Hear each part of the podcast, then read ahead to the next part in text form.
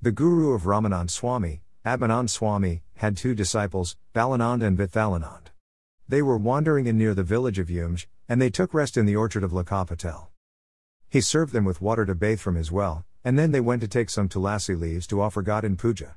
While searching for it, they came across a neem sapling near the well, amidst banana trees. Vithalanand pointed that sapling and said to Balanand, The supreme God will sit under this tree. They returned back and shares the news of the neem sapling to Lakapatel. You are the luckiest person, you don't have to search for God, God will come and sit under that neem sapling.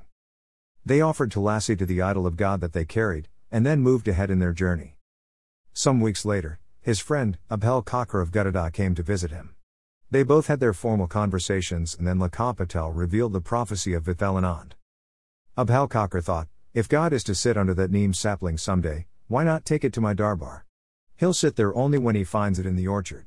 The prophecy will be falsified. Thinking this, he took the sapling in his cloth, and then planted it again in his veranda.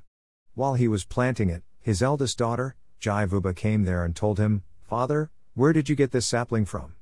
Supreme God will come and sit under this sapling someday when it becomes a tree. Hearing this, Abhel Kakar was amazed, the prophecy of Vithalanand and her daughter were same. He decided to take care of that neem sapling and with time it grew into a huge tree. Years later, Lord Swaminarayan came to Gadada and reminded Abhel Kakar of the prophecy of Jaivuba and Vithalanand. Abhel Kakar then realized Lord Swaminarayan to be the supreme god and worshipped him lifelong. Note. The neem tree was no ordinary tree. It could have been a liberated soul from Akshardham. On my visit to Badrinath, I heard a story of how Lakshmiji took the form of the Badri tree to serve Lord Narnarayan. As they were ascetics, she couldn't serve them in the form of a woman, so she took a form of a tree to shade them and serve them fruits. Such deep is the sentiment of devotion and service. And so amazing is the love for God by his devotees.